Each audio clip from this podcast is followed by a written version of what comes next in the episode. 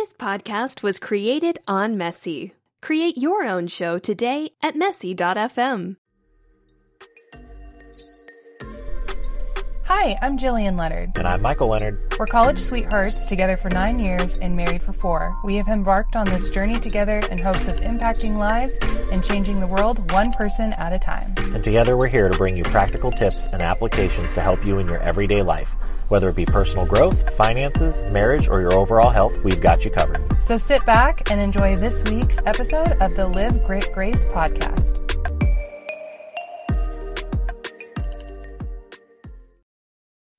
Hello, everyone, and welcome to this week's edition of the Live Grit Grace podcast. I am Michael. Sitting next to me is my beautiful wife, Jill. Say hi, babe. Hi, everyone. Thank you so much for joining us. We're in a very silly mood. I don't know why. Yeah, I don't know what's going on. Maybe the closet's gotten to us. Yeah, I don't know. Maybe we've hung out in here too long. But we wanted to talk to you tonight about burnout. And this is a huge issue. I know both of us have experienced this. Gosh, I've experienced this probably a number of times, especially same. In my career. And so we'll talk a little bit about a specific situation in our life that we've experienced burnout. We'll talk about what burnout is. Maybe you've never heard of that before. Maybe you've experienced it and don't really know what it is.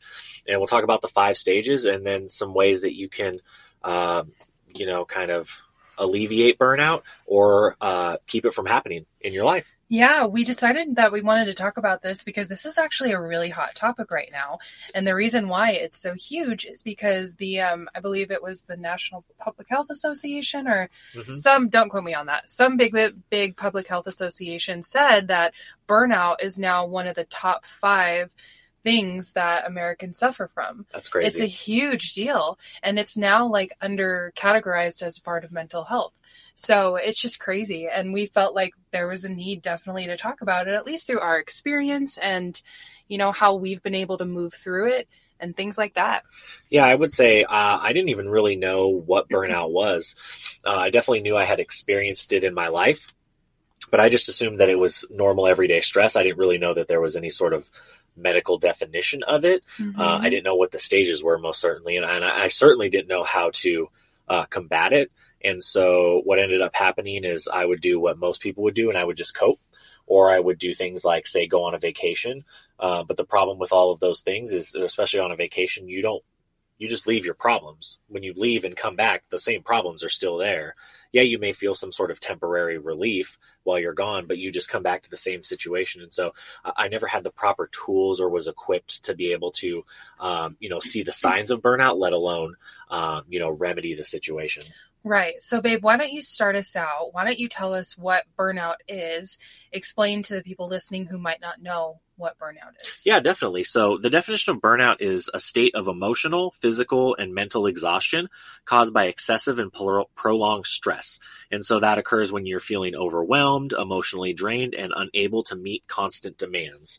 And so what happens is typically most people associate that with work, but you can also feel burnout in a ton of different areas, as far as home life, in other areas, but we'll just focus mainly on work because that's typically where most people feel burnout. And so examples are obviously work, home life, even fitness, you can get burned out. Side effects are demotivation. You can have depleted energy levels, detachment from relationships. It definitely affects your productivity, and you have increased chance of illness. You also have a pessimistic outlook on life, and you suffer from exhaustion, and sometimes you feel like you just need to get away. And so I know I was talking about vacation earlier. You just feel like you have to vacate that certain situation when it gets that bad. Mm-hmm. Absolutely. And when we were doing research for this, one of the main things, like one of the top symptoms was that you feel like whatever you do does not matter, or It doesn't make a difference. When you hear somebody say that, it's incredibly scary and very dangerous because, you're just kind of teetering on the edge. And I think it's actually very scary if somebody feels like they don't have any worth in this world. And so, yeah, we just thought that we needed to talk about it. We want to help you guys out there if that you're experiencing burnout right now. And, I guess I'll start with how I've experienced burnout in the past. I've mostly experienced it at work. I don't think I am made to work for people. I think I need to be my own boss. I'm not saying that I'm a terrible worker. You know what I mean? But I just like, I'm kind of a fiery personality. I'm very efficient. I'm a go-getter and I get stuff done very quickly. And for some reason, when I get things done quickly, that means I'm screwing around. But anyway, I'm going on a tangent. I'm going to stop there. But I have experienced burnout on many jobs in the past. I was doing things that I liked, but it was either the environment or it was another job where I was doing something that I didn't care about what I was doing. Mm-hmm. And I would say my last job, I wouldn't say that it was like my purpose or anything. I mean, what I was doing, it was like regular everyday stuff in the office, just managing a team. And, you know, it was nothing exciting. And I think that I got to a point where I believed that I was just settling in. Like I had gotten this job and I was like, well, you know, it pays okay. And I think the thing with burnout that is really interesting is that it does have some sort of limiting beliefs that come with it. You know what I mean? Because mm-hmm. I think that sometimes when you can get in this mode of burnout where you're like, you're doing the same thing every day. There's nothing new. There's no challenge. It's not, what's the word I'm looking for? Yeah, it's not challenging you. You're not growing at all. You're just sitting in the same spot. I think the thing about it is that you can have these beliefs like, I'm never going to find a job that makes this much money, or nobody's going to pay me this much money to start. And I think that that is my view on burnout, is that there's a lot of limiting beliefs that can come with it. But yeah, I've definitely experienced burnout, and it mostly has happened when I'm doing things that I do not care about, like do not light my heart on fire, or it's in really bad, scary, toxic environments. And because I've been in some corporate environments that are extremely toxic, and it's just like high stress levels all the time, and just having like mental breakdowns and just breakdowns every single day. I think that that was my body's cue being like, you need to move on. Like it's time for you to move on. Yep. Yeah. Yeah. What about you? I know Gary Vaynerchuk too. He just had a video that came out on Instagram, and he was talking about someone who makes, you know, $150,000, $200,000, but hates their job, and a person who makes $87,000 a year, but loves what they do. And I know he talks about that all the time, is he's like, be the person that makes less money, but is happy what you're doing. You want to wake up and be energized and feel like I could do this for 14 hours a day. Now, obviously you won't do it for 14 hours a day every single day. But so I had a corporate job, retail sales, and from the outside in, everyone would say, well, that's a really great job. Got paid very, very well, but had to work really long hours. If anybody out there has worked sales or retail, you know, the hours are awful. That's the worst around the holidays. Always weekends, super high stress. And so, you know, I was just putting in hours and hours and hours and climbing up the corporate ladder, as we like to call it, and making great money. But just, yeah, I got so burnt out. And again, kind of like what you said, it wasn't something that I was passionate about. Obviously, I did what a lot of people do, and I just took the job that paid the most, which is definitely what you're not supposed to do. And so I wasn't fulfilling any sort of life passion or purpose from it. And so I dreaded it. I hated it. You know, eventually, because here's the thing is, I always believe that no matter what you do, you should always give 100%, even if it's like cleaning your apartment, because everything that you do is a reflection on you as a person. And so I never want anybody to think that I give anything less than 100% of my effort. And so what I found is that I was experiencing such burnout that I would go to work and I wouldn't even care. I would do the bare minimum of what I had to do just to get by. And if that's you out there, that's a red flag that you may not be doing something that you're really passionate and purposeful about. Mm-hmm. And all that's going to do is lead to burnout, because you're not really invested 100% in what you're doing. And so, yeah, you know, some of the symptoms that I experienced was I definitely had to have some sort of coping mechanisms. So, you know, I used to smoke cigarettes. You know, I used to come home and have a few beers just because I needed to I felt like I had to unwind. I definitely noticed I would detach from people just because of the high stress and demands. I would have headaches, just feel overwhelmed. I would feel this heavy weight, kind of just almost like someone put a backpack with a bunch of rocks on my shoulders. And then I had to walk around for the rest of the day like that. And so I was so much happier when I got out of that environment. And then as far as with what we're doing right now, I wake up, and if someone said to me, you have to work the next 24 hours straight, I would be super excited because I'd be like, that's awesome. I have to work 24 hours straight on what we love doing, which is teaching people and impacting people, because that means that I'm going to be doing something awesome with my next 24 hours. I don't look at it as like, oh my God, I have to get to go to work and drive the same commute and see the same people and do the same thing.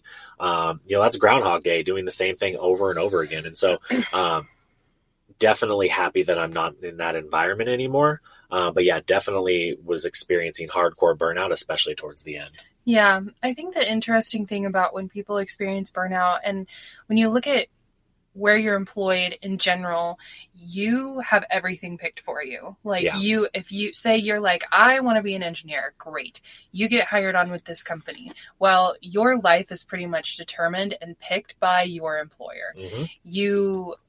Who you hang out with now all the time, like your main association, that is picked for you. You can't pick your coworkers. You can't pick your boss. You can't pick your hours. Like, everything is picked for you. And I think that what I meant by saying about me that, like, I don't think I'm meant to have a boss is because I like being my own boss and being in control of my own life. And it's very hard. And I'm sure people out there experience this too. It's really hard to just go in and have your life completely laid out for you and determined for you. And you don't really have a say in it. Yeah. You know what I mean? Mm-hmm. I think that's my personal opinion of maybe why burnout has escalated to where it is. It could also be because, in the United States, like, being a workaholic is a thing that's cool. Like, people are like, oh, I'm such a workaholic. Like, and that's great if you have a great work ethic. Like, that's amazing. But it's like other countries look at us and they're like, what about your family? What about your friends? Like, I think that might have led to why burnout is at such a high rate, because we devote so much into our jobs. Yeah. And I think the whole term of, because, I mean, you hear it thrown around a lot, work-life balance. I think the fact that even needed to become a statement, it shows that there's a problem. That means that you were tilted so far in one direction that you had to create a statement that would basically suggest that you're trying to balance your life out. And so obviously it wasn't teetering towards life. It was teetering towards working too much. Yeah, totally. And so to just have to have a statement like that shows that there's a foundational problem, that we work too much. And then the second problem is it's becoming less and less, but we still have this idea that the harder we work, the more successful that we'll be. Mm-hmm. And when really it's the smarter that we work. Mm-hmm. Because if it was the harder we work, the more successful we'd be, garbage men would be getting paid $1 million. Yeah. We'd all be millionaires. Yeah. And I would be the first one to go fill out an application to work as a garbage man, if that was the case. And so there's this foundational problem that we need to find some sort of balance, work-life balance. And a lot of the problem is we go to work, but then we don't leave work at work. We bring work home with us. And I'm not necessarily talking about physically as in like our laptop and actual emails and things like that, but we bring home the stressors and the negativity and all of those emotions from work. And then we bring them into our life. And so we never really leave work, if that makes sense. Mm-hmm. We're always bringing it. We're carrying it around with us like it's a crutch. And so that's why people can experience burnout, is because they feel like work is their life. Well, work is your life because you're bringing it from work into your life, and you're bringing those emotions. So if you're stressed, you're not allowing yourself to de-stress from work. You're just bringing that stress home into your family life, and wondering why work seems like it's affecting your entire life is because you have to have those work boundaries where, and I was taught this, and thank God, is when I walk into work, I don't bring my problems from the outside into work with me. Mm-hmm. And vice versa. When I walk out of the door of work, like, and anyone asks me, so how was work today? I say, it was work.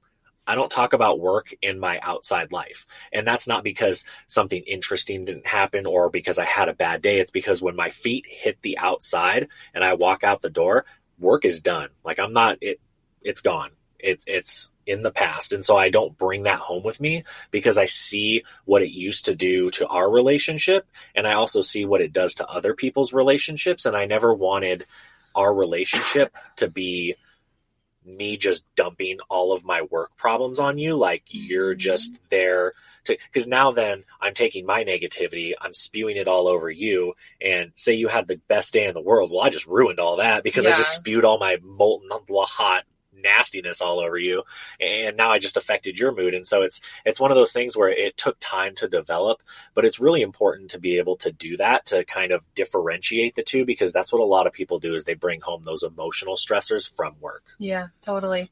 One of my mom's best advice was just leave it at the door. Yeah. Leave it at the door. Yeah. Okay. So we're going to talk about like the 5 stages of burnout and how you can kind of see it coming on. Definitely. And so I'll talk about the first stage. So the first stage is the honeymoon stage. And so that may be when you start a new job or you get a promotion. And so what you're going to experience is high energy levels, obviously, because you're excited. It's brand new. And you're going to also experience satisfaction because, hey, I got a new job, or, even better, a promotion. You're like, yes, I got a promotion. So typically you're going to be getting more pay. What you don't think about initially is the extra added responsibility, because never in a job are they going to pay you more, but tell you to slack off and do less. Yeah. We always seem to forget about that. But anyways, and you're going to experience creativity because now, if it's a new job, you're creating different neural pathways. You're learning new tasks, new things. And so it's exciting. It's allowing you to be creative. You're stepping into a new role where obviously you're moving up. And so different responsibilities. And so that's allowing your creativity. So it's a very positive environment, the honeymoon period. Yeah, absolutely. And you could have gone from doing the thing that you were doing before to the same thing that you're doing now, but just with a different company, and experience the honeymoon stage because it's a brand new environment, brand new people. You can kind of start fresh. So you think it's kind of the illusion that like things are going to get better, but it's really just going to lead to the same thing. So the next kind of step is the onset of stress. And that's really when you begin to start losing your optimism, and some days start to become more difficult than others. So when you first experience like your first bad feedback or something, or if you have a really tough day and you're like, dang, this is like harder than I thought it would be. It's things like that. It starts to fade away, the honeymoon phase for sure. Yeah. I would say that for me, when I initially start to notice this is when I stop learning. Mm-hmm. So when I hit a new job, and you go through the training, and so everything is new and you're still engaged and everything like that. And then all of a sudden, it's like you're driving and you get going faster and faster and faster. And then all of a sudden you hit a metaphorical wall and you're like, that's it. And there's nothing else that they can teach you. And you sort of just like kind of, when you're sitting like in a couch and you kind of like shake your butt and you like get settled in, it's like, oh, time to settle in for the same old thing. Yeah. And that's where I started to feel the onset of stress, because I'm like, what do I get to learn now? And they're like, nothing. And you're like, cool.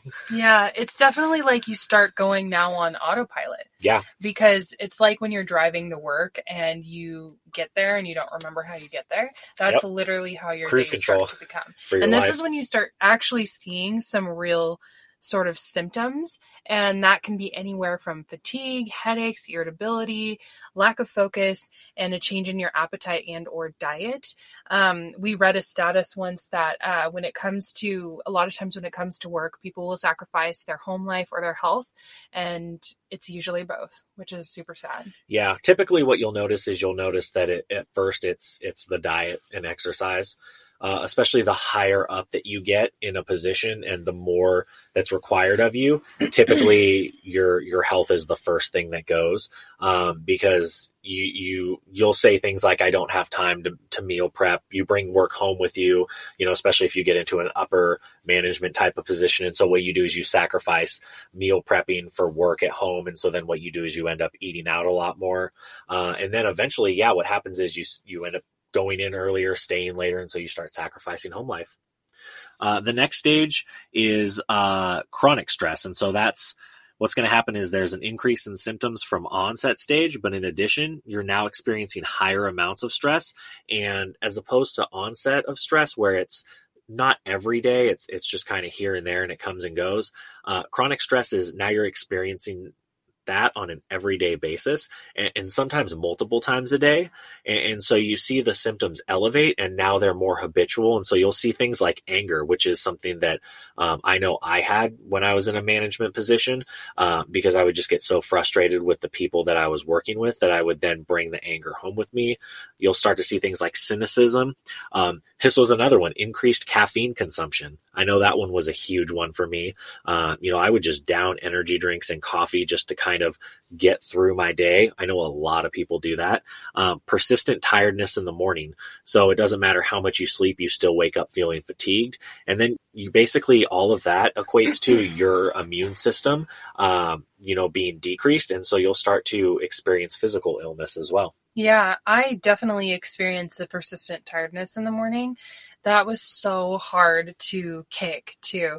I was tired all the time, in the morning, in the evening, on the weekends. I would go out for like maybe an hour and do something, but then the rest of the day I was like a zombie. Mm-hmm. And it took me probably, this is just me personally, I don't know if it would take you, but it took me 2 years of consistent just being out of the house and then changing all of my habits. So like healthy eating, exercise, just routinely not being in bed all the time, which is like my favorite place to be because it's so comfy. But yeah, it took me probably a solid 2 years to really kick that, and because it's an actual thing and it totally affected my life. Yeah. I mean, it wouldn't matter. I don't sleep a lot to begin with, usually like 6 hours and I'm good, but it wouldn't matter if I slept 6, 7, 8, I would still feel just tired because you wake up and immediately think of what you have to go to. And it just immediately, you're like, no, like, I don't want to, you just get, it's like you wake up and immediately the feeling of like heavy weight and just stress already hits you because you know that in an hour or an hour and a half, you have to go to some place that you were at yesterday that you hated, that you hate today, that you're just not enjoying. And so it just, I mean, if you think about it, if every day you just think about like, oh gosh, in an hour and a half, I have to go somewhere that I hate, like no one's excited about that. Mm-hmm. So that's just going to create negative feelings and negative emotions. And so, if you want to talk about what you experience after chronic stress. Yeah. So then that's what leads to actual burnout. Mm-hmm. And this is when you start to see actual behavioral changes, and you see a lot of self-doubt and obsessing over the problems at work. And then you develop an escapist mentality. Why don't you break down an escapist mentality? Yeah. I mean, it's this feeling, and it's hard to explain unless you've ever experienced it. So I guess I'll try. It's just feeling like when you feel like you're at work, and it's almost, if you've ever heard someone explain like the wall, like the room's getting smaller, and you get this feeling like, I just have to get out of here now. Like I can't be here right now. It's really weird. It's hit me a couple of times, but I had a friend who it would happen to her all the time. And it was because she was working in the same area of career and didn't realize that she was just jumping from sales job to sales job, not realizing that the problem was she was in sales, and sales wasn't something that was for her. And so she would experience this, I just had to get out of there. And so what would happen is she would leave work all the time early. And I would ask her, I'd be like, why did you leave work early again? And she was, I couldn't be in there anymore. I had to get out. And so the escapist mentality is just that kind of feeling like, it'll come on really suddenly too. Like I can't be here right now. Like I have to get out of here. It's almost like an anxiety attack. Definitely. Yeah. And you could think that it would be an anxiety or a panic attack because you'll feel increased heart rate. You'll start to, well, I at least started to sweat.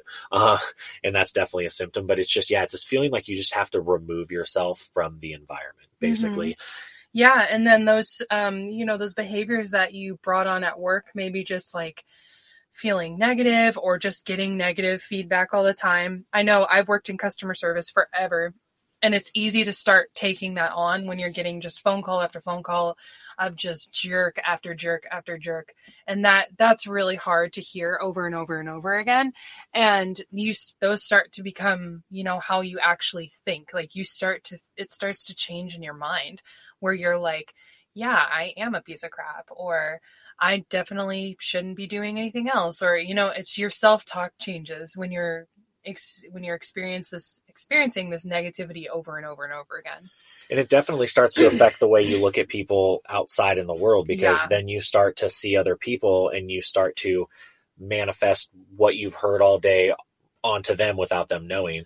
But then you start to look at people in a different way. Mm-hmm. And permission to go on a tangent here, because I used to actually do this when it comes to obsessing over problems at work.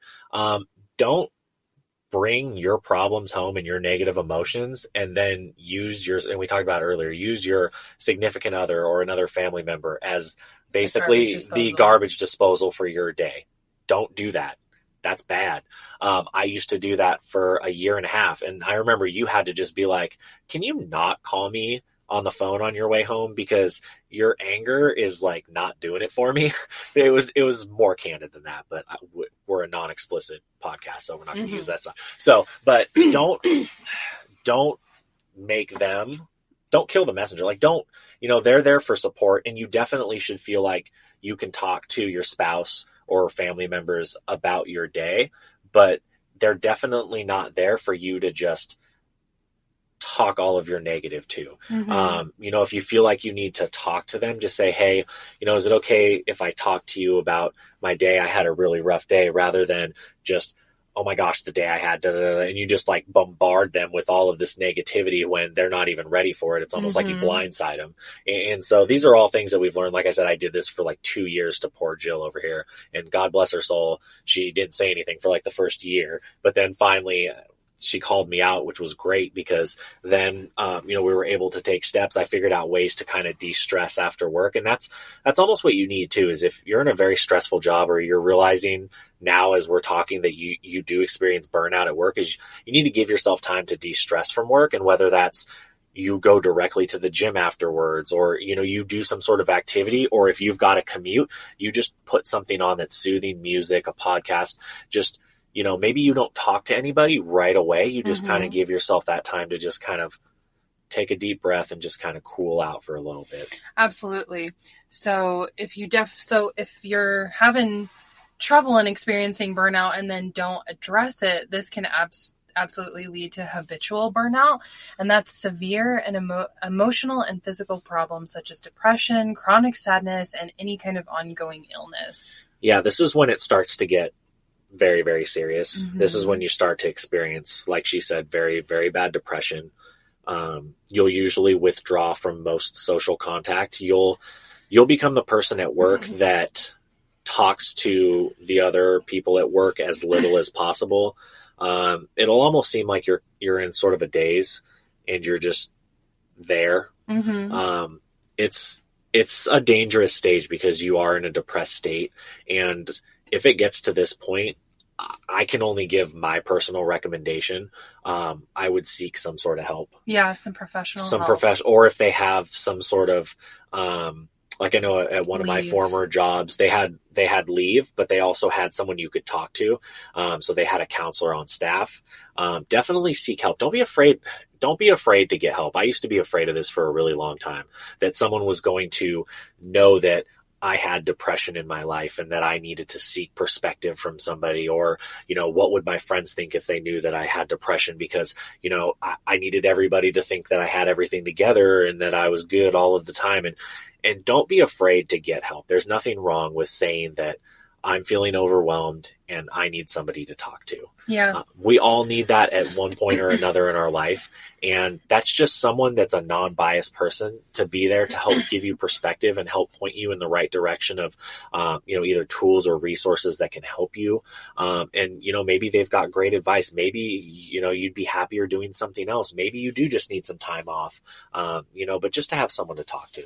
Yeah. And I think one really important thing about all of these different stages is that if you are looking at your life and you're like, okay, I am experiencing some sort of burnout, I think you also need to look at what are the activities that you are doing outside of work, and are they numbing activities? I think that one is so key, because we were experiencing really bad burnout before we started our own business, and we didn't even know. We thought that we were totally normal. And so what, excuse me, what our day looked like, we would go to work. We both had long commutes. We would come home, immediately get in our pajamas. We would eat some sort of crap food, and then we would park it in front of the TV for hours. Or I would watch reality TV, or you would play video games, and we would just numb, and we would barely talk to each other, and we'd numb for just hours until we went to sleep, and then we'd wake up exhausted. And I think that if you can identify what your numbers are, that is going to be the first step in moving forward. And that's why, you know, back when we realized this, we decided to get rid of our TV. We were like, we don't need this. Like, we can get rid of it. We can get rid of cable. That was our personal choice. We're not saying that you have to get rid of it, but it's actually been really freeing to kind of detach from it, because we didn't realize that we were using it to numb when we were having a bad day, instead of actually dealing with our issues and dealing with our problems and then figuring out a way to make it better or to fix things. So I think that one of the biggest things is to look and see, like, are you experiencing any of these symptoms, and are you doing any sort of numbing? Yeah, help? Definitely. Cause I know I read a stat, I think it was yesterday, that the average American watches 4 hours of TV. Yeah. That sounds right. So that's just sitting there. And especially for 4 hours, you're numbing it for sure. And so, I mean, evaluate, is that because you're feeling burnout? So, I mean, when you look at burnout, you have to ask, you know, is it the situation that you're in? So if you feel like you're starting to experience burnout, was there some sort of significant life event that changed? So did you get a new job? Did you get a promotion? Or have you always felt this way? And maybe it has something to do with something going on with you, or is it both? And so I'm always really big on self-awareness, because I feel like we can learn so much if we just stop and kind of even ask just ourselves questions. So, you know, why am I feeling this way? What's changed, you know, in the past month, especially if you're just starting to feel these types of emotions, is ask what's changed, you know, definitely. And, you know, has this always been a problem? And, or is it in conjunction again, like with that certain life event? And I mean, this is where social support is really, really huge, because we see ourselves and we're the, what does John Maxwell say? We're the least qualified to be the judge of ourselves. Yeah. Of our own. Yeah. Life, yeah. And so it's always great to have the perspective of other people, especially people close to us, because they see our emotions, our mannerisms, our interactions on a daily basis. And so they're really great as far as insight, especially if you have someone that you know you can trust, you know you can talk to. They have a high EQ, emotional quotient, and they're honest with you, because they're going to be that support system that you really need to get not only you know, honest feedback, but positive feedback as well. Yeah. And I mean, if you are in a, you know, strong, loving, and committed relationship, honestly, your spouse is going to be the best person to ask. Definitely. And so the spouse who's going to be asked, this is not your time to be like, well, you do this wrong and this wrong and this wrong. I've been wanting to get this off my chest forever. No. No.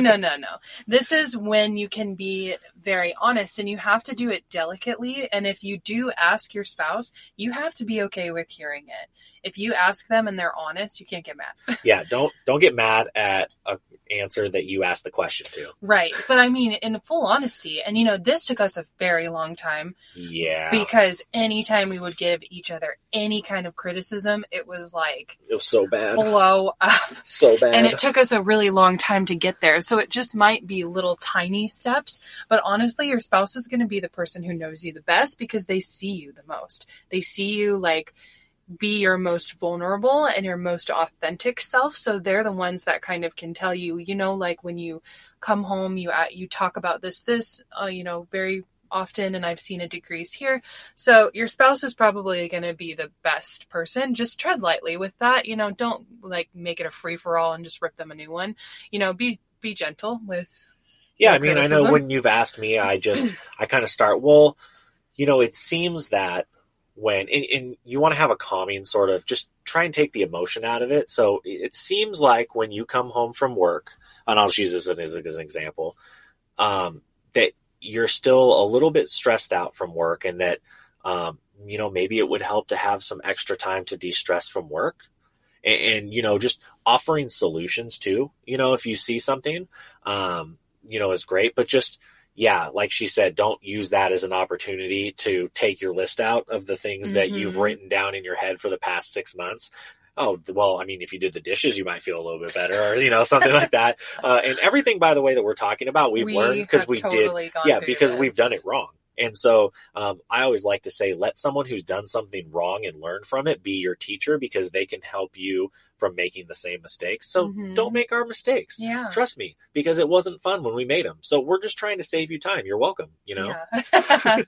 Yeah. So, and then some other things that can help, obviously exercise. It is such a cure for any kind of, for a lot of things going on in your mental health, obviously your physical health, helps clear your head. Any kind of meditation, and honestly yoga is really amazing just for like getting your thoughts under control, and then working on having a more positive mindset, and then just making sure you're getting enough sleep. Like if you've got Netflix, watch 2 episodes, not a whole season, and binge it till like 4 a.m. You know, have some boundaries for yourself, and give yourself some sleep, because that is your time to reset and recharge so that you're ready for the next day. And the last thing you want to do is stay up super late and then you're behind on your next day. So you're kind of setting yourself up to fail. I mean, I'll help you out. Don't worry. Netflix will still be there tomorrow. It's okay. Yeah. Like if you only watch the 2nd episode and there's 11 episodes, don't worry. They'll be there tomorrow. It'll be okay. I promise. You know what? It's even crazy. I tried it one time. I watched 1 episode and left 9 episodes. I came up, woke the next day. They were all still there. So it's okay. I mean, and as far as like meditation, yoga, and exercise, this is just what's worked for me. So this is just going to be my personal opinion. I find that doing meditation and yoga in the morning to kind of just get myself in the proper mind frame, go to work. And then when I get off work, is when I'll exercise. And I've found that to be the best way for me now. There are times when I will go and exercise in the morning because I like the natural energy and endorphins that you get. But it was funny. I met this guy at the gym last week, and I mean, he was going to town on the punching bag. He was like punching and kicking it and all this stuff. And I was like, man, you're really going to town. He's like, yeah, this is what I do after work. Oh yeah. So he was knocking that thing around, and I was like, dang. But I mean, it's different for everybody. You know, it's just, what is a healthy outlet? You know, because what isn't a healthy outlet is diving into food, which is what we both used to do, drinking, smoking, you know, all of these things that we use as coping mechanisms, when we need to find some sort of healthier alternative, or we need to get to the root of the problem of why we feel like we need those things to make us feel better. Yeah. And that actually segues to what I was thinking, like you listen to this whole podcast, you're like, frick, I am experiencing some serious burnout. So I think you have to ask yourself, obviously, why that is. And if it ends up being something like your job, figure out a way to get out of it. Find another job, figure out what really lights your heart on fire, and find your purpose. I mean, that's what we did. Like we just followed our heart. And I know that sounds cheesy, but it's true. Like this work that we're doing, it lights me up on fire. And I'm like, yeah, I could do it all day, every day. I love it. It's so much fun. Plus I'm doing it with my best friend. So I think you just have to figure out like what that is for you. And is it, being self-employed, or is it, you want to climb the corporate ladder and you want to be like a vice president? Good for you. Go for it. Or if you want to be a missionary, or if you want to try and be a pro athlete, like whatever it is, like go after it. You have to go after what sets your heart on fire. Yeah. I mean, and I guess I'll say this, that you're going to experience stressors no matter what you do. Absolutely. And no matter at what level. So I think that, and I'm really big on foundational stuff. I feel like too many people try to put the walls up or put the roof on the house before they build the foundation. You need to have foundational things built that help you manage stress effectively, because it doesn't matter where you go or what you do. If you don't have healthy foundational habits to be able to deal with negative situations and negative emotions, I could put you in $1 million job where you only show up 40 hours a week and you will still figure out a way to be stressed out and overworked. And the thing that we talked about earlier is, like she said, if climbing, the corporate ladder, or, being a president, or even owning your own business, like, hi, you're the only person that deals with everything. So you do everything.